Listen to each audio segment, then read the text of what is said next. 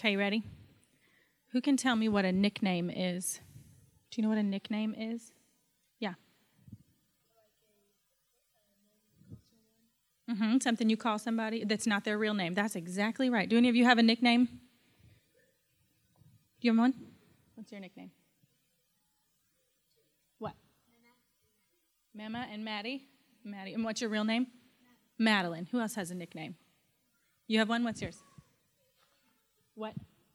Grace. And what's your nickname? Gracie. Yeah. Who else has a nickname? Do you have one? What's your nickname? EJ. And what's your real name? Evan. Mm-hmm. Did you know I have a nickname too? Everybody calls me Becky, but that's not my name. My name's Rebecca. But if you call me Rebecca, I might think I'm in trouble, so don't do that. I just like Becky, that's all. Did you know Jesus has some nicknames? Did you know that? Yeah, yeah. Christ is one. Do you know any other nicknames for Jesus? Son of God, that's a good nickname. How about, I got some written down here. Prince of Peace, have you heard that one? Mm-hmm. What do you think? Savior, yep, that's another nickname. These are names that we call Jesus that aren't Jesus, but we still know we're talking about Jesus, right? Right, let's see if that's some other ones. Um, Everlasting Father, Wonderful Counselor. And the one we're going to talk about today is Emmanuel. Have you heard that nickname before? Emmanuel. Do you know what that means? Hmm. I've got a verse from the Bible here. And this is when, uh, in the Christmas story, when the angel's talking to Joseph about Mary's going to have the baby. And the angel says, The virgin will conceive and give birth to a son. They will call him Emmanuel, which means God with us. Isn't that cool? God with us. So, um, that's a really special name because it's not just a nickname, it really means something. It means that God is with us on earth. So, when God sent Jesus, He's God. Jesus is God, but He's on the earth with us, and that is so cool. And God sent Him so that we can have a relationship with Him and so that He can save us from our sins. So we're going to pray about that, and then I have a little activity that you can take back to your seat with you, okay? Let's pray. God, we just thank you so much for Jesus. And I thank you that we can call him by any name that means something special to us, especially Emmanuel. We are so glad that you sent him to earth to be with us and that he will save us from our sins. It's in his name we pray. Amen. Um, I love to talk about uh, nicknames. Did you all have nicknames when you were growing up? I tried one. I tried to get Hank started. I wanted to be Hank Thompson because I had a vision I was going to be Hank Thompson. I was going to have a band called the Two Tones. And while I played with bands that could qualify for that name, I never actually had a band that was officially called the Two Tones. But and Hank never really never really stuck. Um, I had to fight people who call me Timmy. I hate that. So if you want to make me mad, call me Timmy. Um, don't do it. Please don't do it. We're going to talk about a guy, John asked me to sort of get the ball rolling today on the topic. He's going to talk about Jesus, and I get to talk about the bad guy in this story, um, Herod. So we're starting a series called Rethinking Christmas, and hopefully through the next couple of weeks, you get a chance to reimagine or rethink some of the presuppositions you had about the Christmas story. Um, every great story has a villain. When I think about Disney, some of the great Disney villains, call them out. Mufasa, Scar. Oh, Scar, Mufasa wasn't the villain. Scar was the villain. Maleficent. The Grinch, not Disney, but I'll take it. Ursula, Cruella de Vil. That was the scariest one. All those poor puppies. We're going to. the world is not Disney doesn't have a uh, have a uh, uh, a monopoly on villains. The world has plenty of villains. Um, Idi Amin. Anyone remember Idi? Uh, uh, Hitler, uh, Attila the Hun. No one here remembers him, but we've heard of him certainly. Stalin. Yes, is that ringing a bell? How about Pietro Caruso? Anyone know Pietro Caruso? Piet, what's that? He was not a famous opera singer. he was the police chief of Rome and a loyal bloodhound of Mussolini, another uh, criminal. Together with Herbert Kappler, the Gestapo commander of Rome, he participated in many horrors and gleefully pursued Mussolini's enemies. His greatest atrocity was the mass execution of Fosse Ardeatine in 1944. In just one day, he gathered 300, over 300 people in front of Nazi rifles and had them executed. Caruso was especially famous for his sadism among Nazis. He was famous for his sadism, which was really, in all, a notable achievement that he was famous for that, even among some of the most bloodthirsty and um, sadistic people of their time. We're going to talk about Herod. And Herod, I bring up Herod in connection with Caruso because, like Caruso, Herod was really a small time guy. He nicknamed himself Herod the Great. Uh, maybe you hear have heard of him that way, but really he was a small time um, ruler of a small area. He got his authority to rule from Rome, and as long as he kept Rome happy, they would leave him alone, and he could be just as cruel and um, murderous as he wanted to be, as long as peace remained there in that uh, small uh, Judean principality of Rome. Um, he got his position by schmoozing and bribing the right people and he would do anything to keep his position. Just to give you a little taste of his character, um, he banished his first wife, wife uh, Doris, and his son so he could marry um, the niece of a powerful Roman official, uh, whom he later had killed. He subsequently killed his other wife, his two brothers in law, a mother in law, and three of his sons because they, he suspected them of trying to take away his throne. Now, if you've not heard of Herod the Great in that context, perhaps you remember him from the story in Matthew chapter 2. And if you've got your Bibles, go ahead and turn to Matthew chapter 2. And we'll just read through sort of a, an account of Herod um, that's perhaps the most famous to us today. So when two or three of you are there, say there, and I'll, and I'll start reading. Okay, there's one, two, three. Matthew 2, verses 1 through 19. We'll read and skim a little bit here, so just follow along as best you can. After Jesus was born in Bethlehem in Judea, during the time of King Herod, Magi, or wise men from the east, came to Jerusalem and asked, Where is the one who's been born king of the Jews? We saw his star when it rose, and we've come here to worship him. Now, King Herod hears this, and the scriptures say, he was disturbed. Because again, what does he do to people who try to take his throne away from them, from him? He kills them. Anyone suspected of participating, collaborating, he has them killed. So all Jerusalem, thinking that Herod is going to be uh, suspecting them of hiding this new king, all of Jerusalem was disturbed as well, to put it mildly. So Herod calls together all the people's chief priests and teachers of the law and he asked them where the Messiah was to be born. In Bethlehem, in Judea, they replied, a far, far way from us. For this is what the prophet has written But you, Bethlehem, in the land of Judah, are by no means least among the rulers of Judah. For out of you will come a ruler who will shepherd my people Israel. Now, this is the this is the Disney moment. Every, every story has them. That moment where the evil guy sort of tries to put one over on the good guys. So Herod called the Magi secretly and found out from them the exact time the star had appeared. And he sent them to Bethlehem and said, Now picture the orchestra, the music is getting ominous and spooky. He says, but he's got this wicked grin on his face. Go and search carefully for the child, and as soon as you find him, report to me so that I too may go and worship him. This is something Scar would do. After they had heard the king, they went on their way, and the star they had seen when it rose went ahead of them until it stopped over the place where the child was. And when they saw the star, they were overjoyed. And on coming to the house, they saw the child with his mother Mary, and they bowed down and worshiped him, and they opened their treasures, presented him with gifts of gold, frankincense, and myrrh. And having been warned in a dream not to go back to Herod, thankfully, they returned to their country by another route.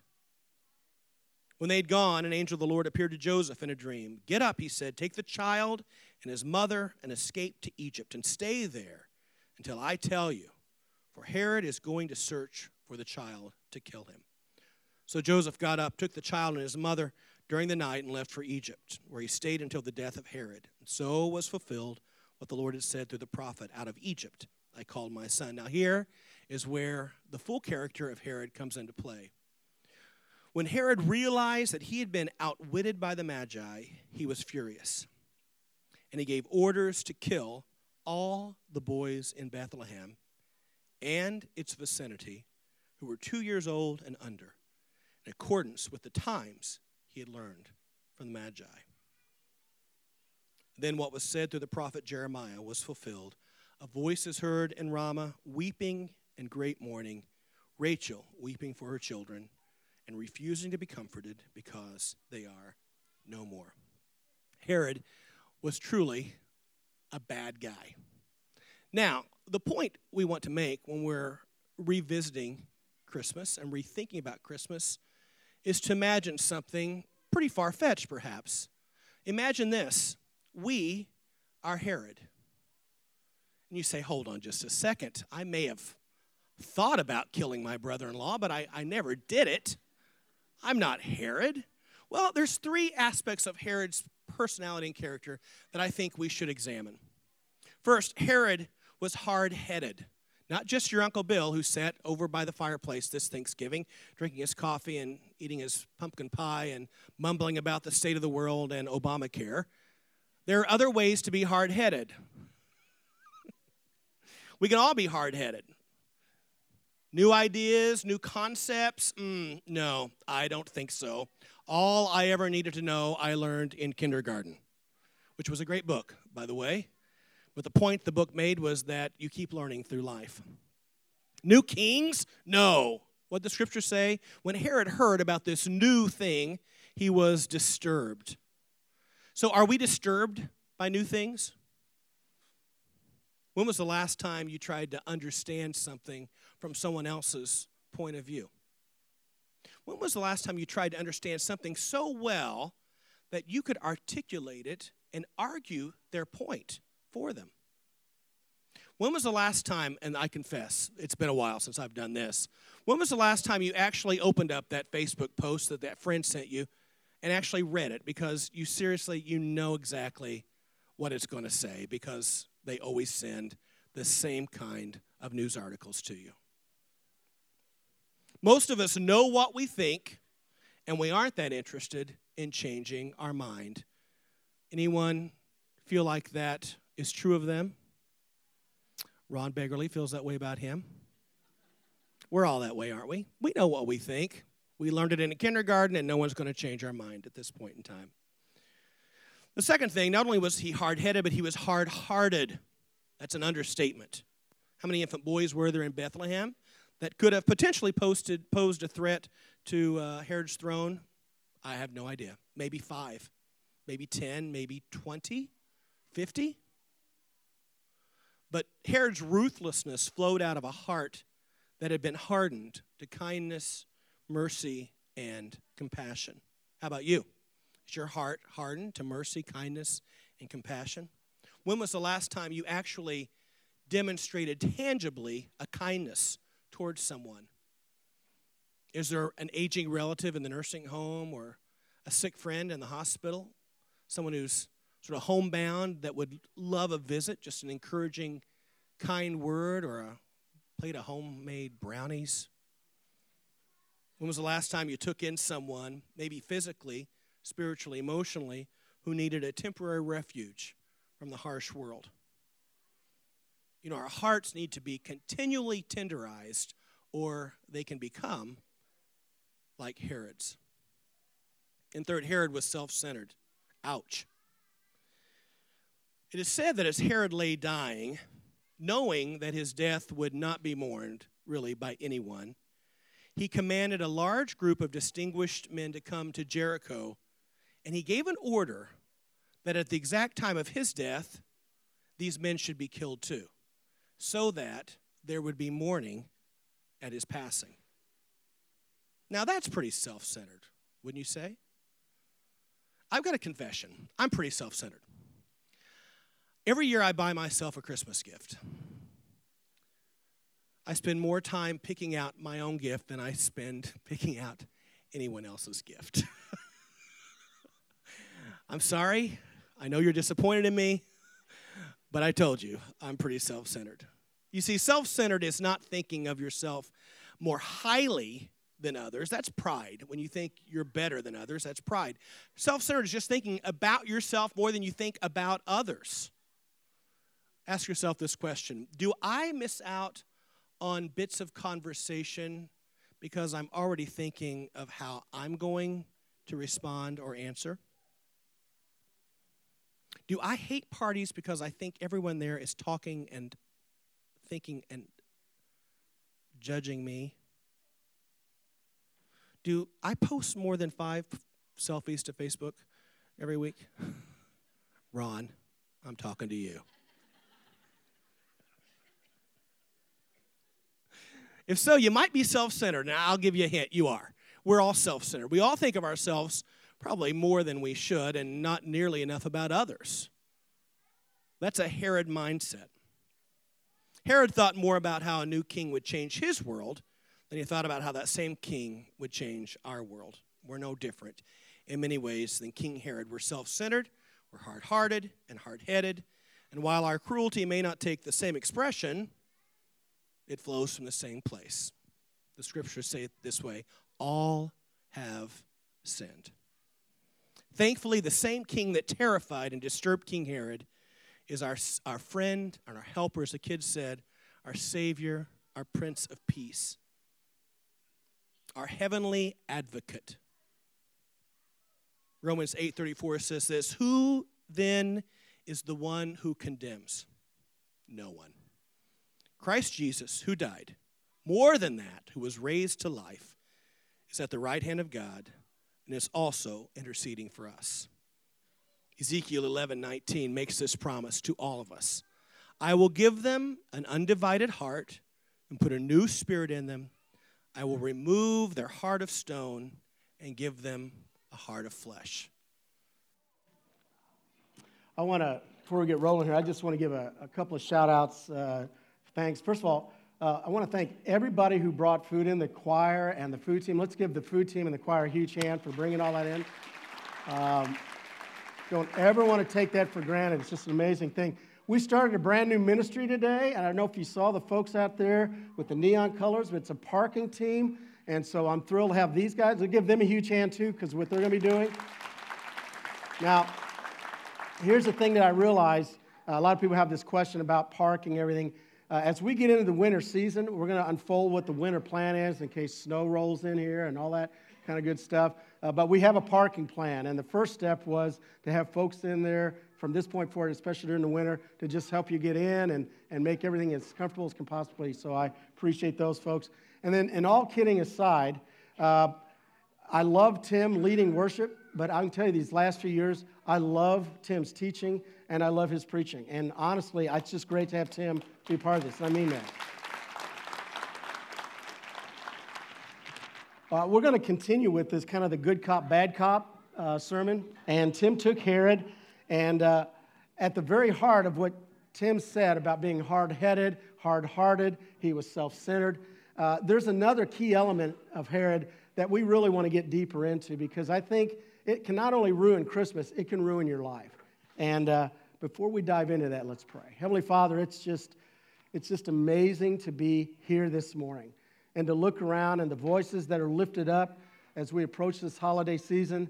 Uh, the beauty of hear, hearing children's voices, because that means the church is alive. Lord, thank you for your son. Thank you for this time that we can focus on him. And it's in Jesus' name that I pray. Amen. Years ago, I did a sermon series in Illinois on the seven deadly sins. And as a, as a kid, whenever I'd hear that, I assumed the seven deadly sins were in the Bible. And they're really not a list, it's, it's from the Catholic Church. Now, you'll find each one of these sins. But I love what the Catholics did in, as far as when they developed in 400 AD, uh, the desert monks, they call them, and Ponticus is credited with actually developing what he called the seven deadly sins. And here's what he said It is a mortal or deadly sin believed to destroy the life of grace and charity, and I love this, within a person. In other words, there's these seven sins that in an individual's life that if they're not deal, dealt with, it can ruin your life. And it's from the inside out. And the deadly sin that I think is at the very heart of the deadly sins is pride. If there was one thing about Herod that we can take away is when pride is left unchecked, it will destroy your life, but it'll destroy all the lives around you There will be so much spiritual damage because of pride and collateral damage because of not just being self centered, but to be prideful. Now, it's the Christmas time of year, and especially my girls, they start the Christmas music the day after Thanksgiving. They play it straight through. They watch a Christmas movie every day. Those Hallmark movies that my son and I are like, you should pay us to watch this. This is, I can tell you how he's going to die and he's, she's going to get with him. This is ridiculous. And then we end up watching it, okay? And then there's these, I think, classic Christmas characters. And uh, we're going to pull up a picture of one right here. You've seen this guy. It's the Grinch. And you've probably watched the, the classic little short film. And, uh, and I love the classic. And there's a song, Mr. Grinch, and I'm sure you've heard that. And these are a few of the lines from the song I love. You're a rotter, Mr. Grinch. You're the king of sinful sots. Your heart's dead tomato, squished with moldy purple spots. They just don't write them like that anymore, do they? this ain't Simon and Garfunkel, if you know what I mean. Okay. Mr. Grinch, this is my favorite part. The best three words that describe you as follows I quote stink, stank, stunk. Did you think you were going to hear that at church today? I think not, okay? But in all seriousness, we have evidence all the time of what pride can do to you. Two weeks ago, many are saying this is the greatest sports upset of 2015, and you may be surprised, but her name was Ronda Rousey. Now, those of you have no idea what I'm talking about. I've watched this video more than once because it was epic. Uh, she was mouthing off quite a bit about, I'm the greatest that's ever fought, I'm the baddest woman in the world. Uh, she refused to shake the opponent's hand. And by the way, the gal that kicked the snot out of her was a preacher's daughter, and I love that. That's what I'm talking about, all right? Okay? So Holly Holmes just knocks her out. But it is an example of pride. I mean, the moment pride gets a hold of you, and I mean gets a hold of you, and you let that play out, eventually the scripture tells you and tells all of us it will ruin your life. Proverbs 16 18 says this Pride goes before destruction, and a haughty spirit before a fall. Think about that. That if pride is left unchecked, scripturally it says it will destroy your life. And I love what Romans 12 uh, 16 says in the message Get along with each other, don't be stuck up, make friends with nobodies don't be the great somebody. That's pride. Pride is a person who always wants to be the center of attention. Pride is the person, and I love what Tim said, it isn't just being self centered, it's that the whole world revolves around you. How many parents of teenagers do we have? Good. We, now we know who to pray for. Okay. Now, how many of you had this conversation with one of your teenagers? Uh, I, I, all my kids are through those years. Praise the Lord. And but especially my son, this is a conversation we had all the time. I don't know if you realize this, but the world does not revolve around you. Am I the only parent that's ever said that? Good. Grandparents say it? Okay, that's pride. The world revolves around you. And he says, listen, if you want life to fall apart, then let pride take over your life. But there's good news. There's a solution. And the solution Becky mentioned this morning comes from Isaiah 7:14. Therefore, the Lord himself will give you a sign, and the virgin will be with a child, and he will give birth to a son, and they will call him what? Emmanuel. And let's read this together from Matthew 1 23. Let's read it together. And this took place to fulfill what the Lord said through the prophet The virgin will be with child and will give birth to a son, and they will call him Emmanuel, which means God with us. Let that sink in. God with us. Now, think about that. That from the very beginning, we see at the fall of man that God had a plan, and ultimately that his son would come to us. What does that mean? First of all, it means Jesus came into this world like us, born of a woman, a baby in a manger. But think about that. He, he was not born in a palace, he was born basically in a stable. But he came into this world like us. Everybody in this room has something in common. you all have a birth story. And you loved it when your mom would tell you about your birth. My mom's story was so special to me because she said fondly, You nearly killed me, okay? I was nine pounds, 14 ounces. I really did almost take her out. You know, I mean, it was a bad scene. But boy, my mom will go on and on about, oh, it was just so incredible, okay? We all have birth stories. So you look back and you think, Jesus came into this world the way that we came into this world. Jesus grew as a child like us. It tells us in Luke 2:40, and a child will grow and he will become strong and he was filled with wisdom and the grace of God was upon him. Max Lucado has a great book that is so fitting for this. It's God Came Near. I highly recommend it. You can go online and get that for next to nothing. But there's a section in there that I love, and he said he's always wondered from Mary's perspective, as Jesus was growing up, what questions she had. And she has, he has 25. Now, I'm not going to read all 25. I'm just going to read 23. So here we go. Just a few. Here we go. What was it like watching him pray? Another question. When he saw rainbow, did he ever mention a flood? Here's another question. Did you ever see him with a distant look on his face as if he were listening to someone that you couldn't hear? Wouldn't that have been amazing? Did he ever did you ever scold him? I don't think so. Who was his best friend? And this is my favorite question. Did you ever think that's God eating my soup? Seriously, and every day, just what we would go through in everyday life, can you imagine Mary standing back and thinking, this is the Son of God who's actually setting before me, whose knees, when he scraped and I, and I clean his bloody knees, this is the Son of God. This is the Son of God eating my soup. He came to this world and he grew just like us. He cried just like us. Every child's favorite memory verse, John 11 35, Jesus wept. Jesus wept. He cried just like us. Matter of fact, in Luke 22 44, he didn't just cry. We know that when he was in the garden, it was anguish in the garden. That when he sweat, there was actually mixed in with the sweat blood, which meant literally that his heart was exploding from within him because of the anguish. For us, he cried just like us.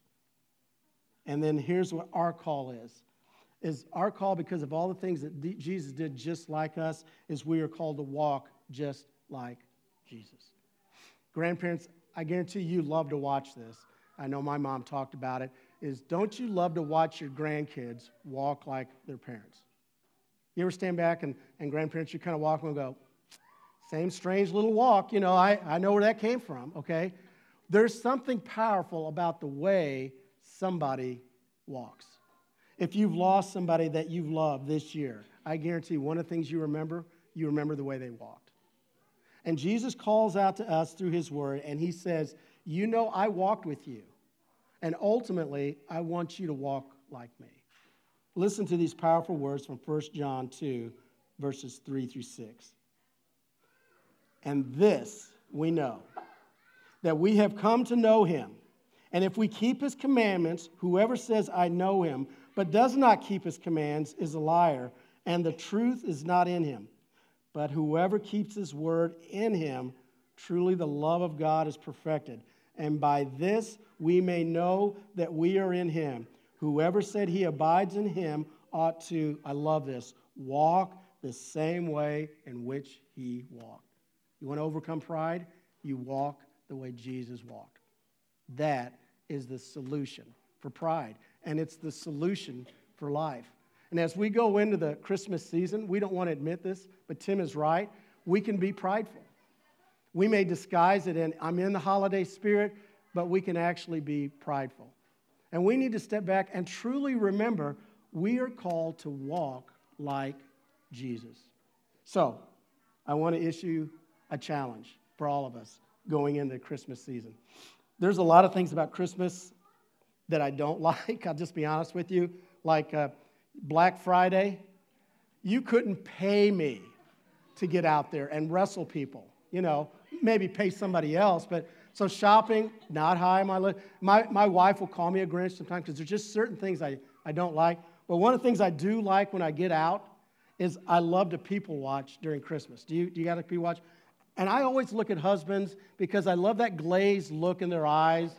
like when they're standing in the line, like, somebody please strike me dead. I mean, they have that, uh, you know, that look, and, or even the way they take out their wallet. I hate Christmas. You know, you just see that, okay? I love to people watch. So here's a challenge more than just people watching, is I call this caring for people this Christmas. So here's how you do this.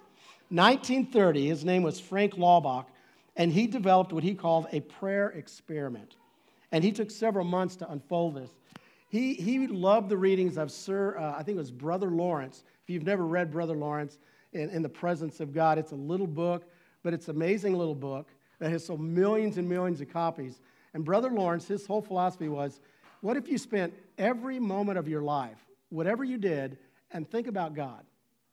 And every action at work and everything that you do, just try to think as God throughout the day, all day long, every day. What would happen if you focused on God that way? And Brother Lawrence did it while he washed dishes. He was a monk, so he developed a prayer over dishes and did some amazing things. So Frank Laubach said, if I were to do that in my life, it would mean things like when I pick up the newspaper, I will actually pray for the people I'm reading about in the newspaper. Okay? He said, if I was having a meal, I didn't just say a quick prayer at the beginning of the meal. Throughout the meal, I tried to praise God for the things on my plate and pray for those who probably weren't going to have a meal that day.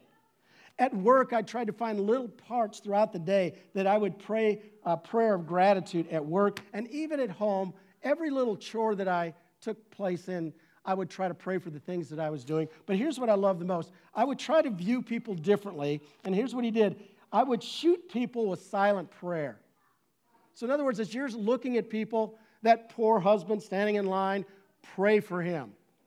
But pray for the little child running through the store that usually frustrates you. Pray for that kid. Pray for the person who cuts you off. Pray for the person who's on the wrong side of the one way streets in Bloomington. Pray for all the IU students who are leaving for Christmas break. But you pray for them. You pray for them. You shoot them with prayer. Now, the one thing I advise you not to do, don't use your finger, don't, you know, don't do this. We are living in edgy times. I wouldn't do that. But you can prayer shoot people. And just as you pass by during this Christmas season, is you just shoot them with a prayer. And what's going to happen is God will start working on your heart, and He'll start working on my heart. Christmas will be different because now we're moving all the pride out and we're allowing Christ to come in. And the more uh, times that we allow Christ to come in, eventually we're going to walk differently. And in time, people will say, Something's different about you. And it happened from the inside out.